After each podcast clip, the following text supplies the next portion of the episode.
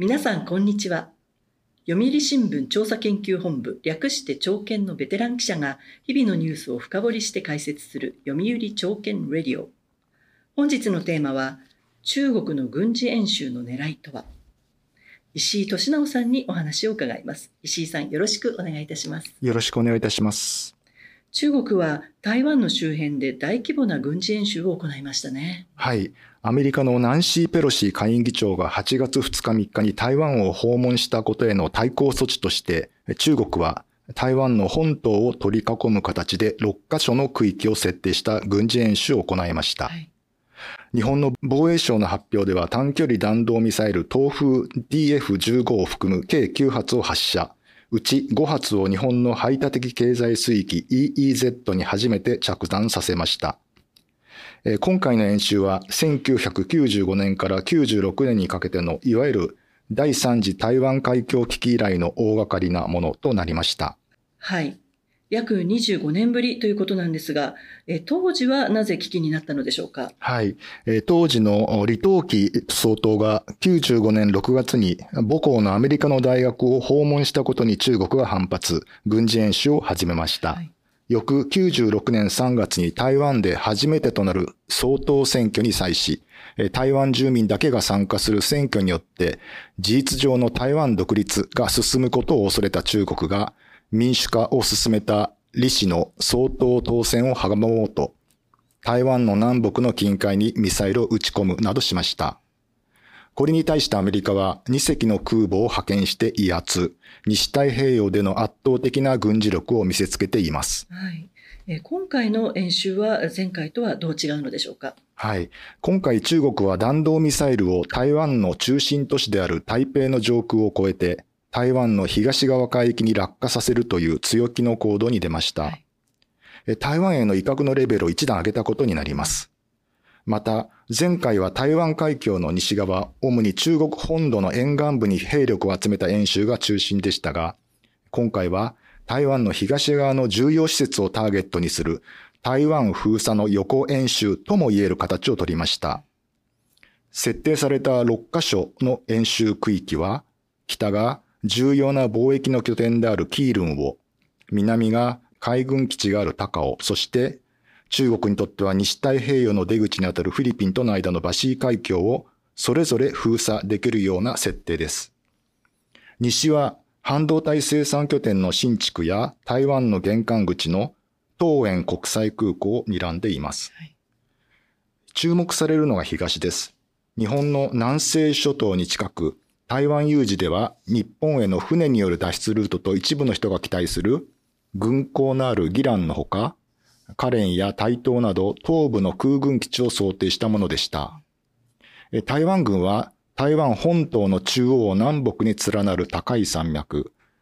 富士山よりも高い3952メートルの山もありますが、その3000メートル級の山を壁にする形で、台湾の東側に軍用機などを温存しています。中国に向き合い西側の軍事施設が壊滅した場合の反撃拠点としているのです。中国は台湾の東側の海も抑え、アメリカや日本からの台湾への支援、補給ルートを遮断できる、そうしたことをアピールしようとしたのでしょう。うん、なるほど。台湾が懸念を強めているのは、中国の軍用機が演習後、台湾海峡の中間線を越える挑発的な行為を行っていることです。中間線とは、中国と台湾の軍用機が越えないように、1950年代から暗黙に了解されてきたラインです。中国は中間線など存在しないと主張するようになっています。うん、危険な動きですね。はい。中間線合意について台湾の国防部は、70年間存在する事態への明確な挑戦だと批判しています。アメリカのバイデン政権は過剰反応、議長を訪問を口実にした挑発的な軍事行動、台湾海峡の現状変更を推し進め新たな状態を作り出そうとしていると批判しています。はい、武力で威嚇して統一を迫る中国にとっては、ペロシ氏の訪問は、台湾への軍事的な威嚇を常態化させる格好の口実になったとは言えます。台湾封鎖の予行演習と見える作戦の狙いをどう見たらよいでしょうか？はい。中国の台湾統一の基本戦略は、台湾防衛の後ろ盾となるアメリカとは戦果を交えずに、台湾を軍事力で威嚇して屈服させ、統一に持ち込むというものです。いわば、戦わずして勝つ戦略です。中国は前回の台湾海峡危機を教訓に、アメリカの空母などを台湾の近海に近づけさせない軍備を築いてきました。今回の演習は中国軍には今やアメリカ軍の台湾への介入を阻止し、台湾を孤立させる意思と能力があることを示す狙いがあります。台湾はエネルギーの大半を輸入に頼り、食料自給率も高くありません。台湾海峡と南部のバシー海峡が封鎖された場合、台湾の物流経済は遮断されます。実際に封鎖作戦が発動された場合、台湾の人たちを民進党政権から違反させる、つまり倒すべき独立勢力として位置づけ、台湾内部の世論を中国との融和、あるいは降参に向かわせ、最終的には、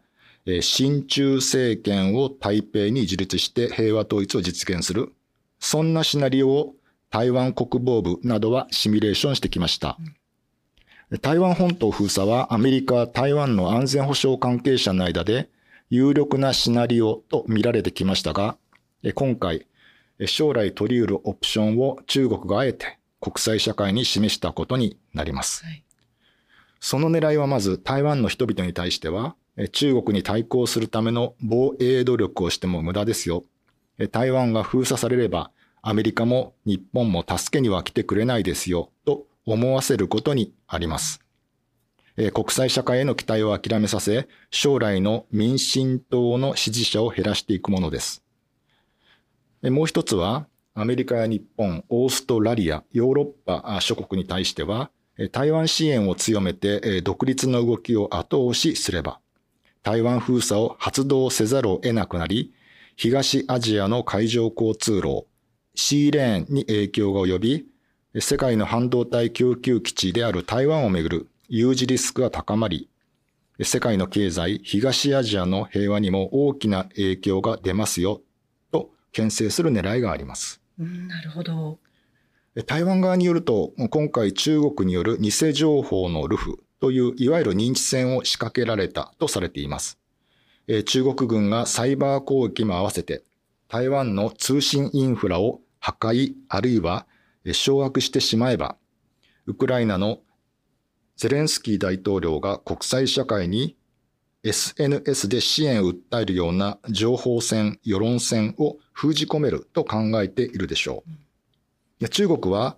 ウクライナでのロシアの苦戦から多くを学んでいるはずですが、大規模な攻撃による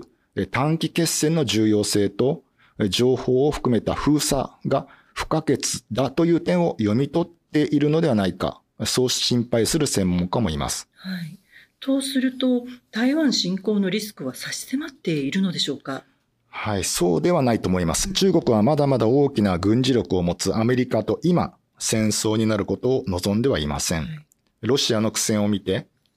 台湾の制圧は簡単には成功しないであろうことを学び、5年、10年の長期の時間軸で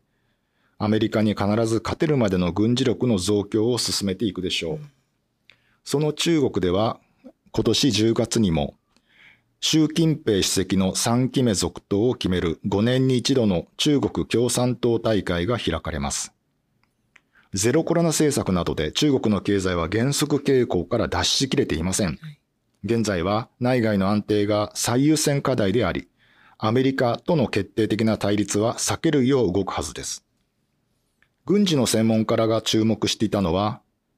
アメリカの空母を標的にしているという対艦弾道ミサイル、東風 DF21 などを発射するかどうかでしたが、結果的には発射は確認されませんでした。抑制的な姿勢を見せることでアメリカとの衝突は回避したかったという見方や、ミサイルの性能に関する情報をアメリカに取られたくなかったためではとの見方が聞かれます。一方のアメリカも演習期間中の ICBM 大陸間弾道ミサイルの発射実験を延期するなど、中国軍に誤ったメッセージを与えることは避けました。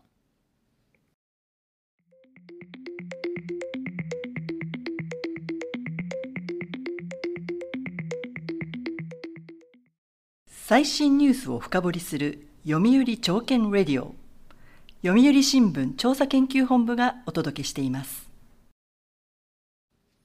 さてそもそも中国はなぜペロシ氏の訪台に大きな反発を示したのでしょうか？はい。まずアメリカ大統領の権限継承順位が副大統領に次ぐ2位という高い地位にあることです、うん、下院議長の台湾訪問は1997年のギングリッチ氏以来25年ぶりです。アメリカには、79年の台湾との断交の時に制定した台湾関係法という法律があり、台湾への防衛的な武器の供与を定めています。その兵器供与を左右する議会の重鎮である下院議長の訪問は、米台関係強化の象徴的な意味を持ちます。アメリカの議会では、超党派で中国への警戒と台湾を支援する流れが広がっており、台湾への軍事支援強化を含む台湾政策法案を超党派の有力な議員が上位に提出しています。トランプ政権以降、アメリカからは政府高官、超党派の有力議員の訪問が相次ぎ、中国は苛立ちを強めています。習近平主席は、ペロシ氏訪問直前のバイデン大統領との電話会談で、火遊びをすれば必ず自分の身を焦がすと強い表現で反対しました。そしてタイミングです。ちょうど中国共産党内の長老たちも集まって、人事の根回しなどが行われる内部の重要会議、北大河会議が開かれる時期と重なりました。台湾訪問を止められなかった習近平主席は自身の威信に傷がつきかねない状況であったわけです。訪問に不満を持つ中国のネット世論対策上、強い指導者として振る舞う必要があり、いつでも戦える中国軍を国内で見せる必要があったのです。うんそれでは今後は緊張は収束に向かうのでしょうか？いいえ、長期的には緊張は続くでしょう。アメリカでは議員の自由な訪問を中国から支持される言われはないとの反発も上がり、その後も議員や州知事が訪れています。問題はむしろこれからでしょう。確実に言えるのは偶発的な衝突のリスクが高まったことです。台湾海峡の中間線越えが常態化すれば、スクランブル発進する台湾軍の負担はますます大きくなります。過去には2001年、南シナ海の上空でアメリカと中国の軍用機が接触して、中国の戦闘機が墜落。中国人パイロットが死亡する事件が起きています。当時とはアメリカと中国の軍事力のバランスは大きく変わっています。もしも2001年のような事件が起きたらどうなるのか予測がつきにくいところがあります。はい。えそして習近平主席の参戦が秋に決まった後、台湾問題で動きは出るのでしょうか？習近平主席はその先新たな5年の任期、中国軍創設100年と重なる2027年までの間に、台湾統一問題の解決にじっくりと腰を入れていくと見られています。中国は平和統一を目指す方針に変わりはないものの、アメリカが台湾に手出しできないよう核・ミサイル戦力を増強し、建国100年の2049年、国防と軍隊の近代化を実現する2035年という中長期の目標を見据え、悲願の統一の達成を目指していくのでしょう。中国は前回の危機から四半世紀余りで空母3隻を保有、アメリカの空母を狙えるミサイルを配備するまで軍事大国化しました。一方、今回の軍事演習で強気な姿勢を見せたことで、習近平主席の国内での求心力が維持され、あるいは政権基盤をさらに固めたということになれば、台湾問題における情報や妥協は難しくなるのではないか、そう懸念する声も有識者からは聞かれます。はい。軍事的な威嚇を受けた台湾では緊張が高まっているのでしょうか？はい。演習直後に行われた台湾の世論調査によると、中国はいつでも台湾を侵攻できると思うか？との質問に、できないと答えた人は53%、できると答えた人は39%でした。はい、そして78%の人たちが今回の演習を怖くないと答えました。台湾の人たちは長年の中国軍の威嚇や恫喝に慣れてしまったのか、表向きは冷静に対応しているようです。ただ同じ調査では、台湾有事にアメリカ軍の介入を信じると答えた人は44%、3月の調査の35%よりは増え、ペロシ氏の訪問で少しは上がったようですが、介入を信じないは48%と、信じるよりも多く孤立感を募らせているとも思われます。アメリカは台湾に一層の防衛力の整備を求めており、台湾は来年過去最大の防衛予算を計上する見通しです。台湾は中国に融和的だった国民党政権時代に徴兵制を志願制へと変えましたが、その徴兵制の復活を求める声は高まっています。はい。台湾はアメリカとの防衛関係を強化していくのでしょうか？はい。台湾とアメリカの世論次第でしょう。実は台湾情勢の次なる警戒の時期は、えー、独立も統一もしない現状維持を求めている、えー、蔡英文総統が退任する2024年と言われています。はい、同じ年にはアメリカ大統領選挙があります。アメリカと台湾のトップはバイデン、蔡両氏と比較的理性的な二人ですが、次のトップが誰になるかで台湾情勢は左右されるでしょう。中国は2024年の台湾総統選挙で、独立志向が強い指導者の当選を警戒しています。先の世論調査では、ペロシ氏の訪問を歓迎するは53%だった一方、歓迎しないは24%。少ないとはいえ、軍事力でアメリカ頼みを不安に感じて中国との対決を望まない人が台湾には一定数います。中国はこうした考えが広がり、中国との統一を拒否する今の民進党政権の下野を期待して、台湾の人々の不安を煽る世論戦を進めるでしょう。中国は10日、台湾問題と新時代の中国統一事業と題する22年ぶりとなる台湾白書を発表しました。台湾統一後に適用するという一国二制度について、一国が二制度より重要だと盛り込まれています。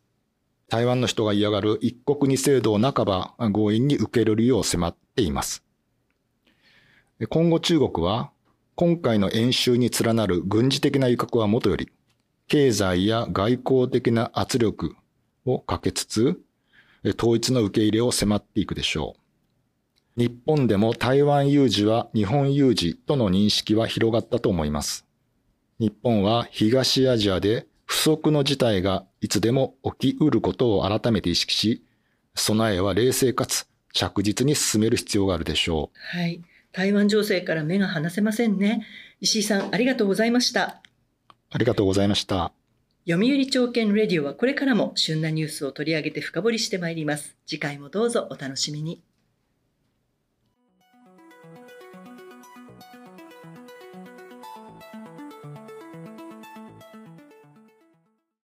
最新ニュースを深掘りする読売朝券レディオ読売新聞調査研究本部がお届けしました。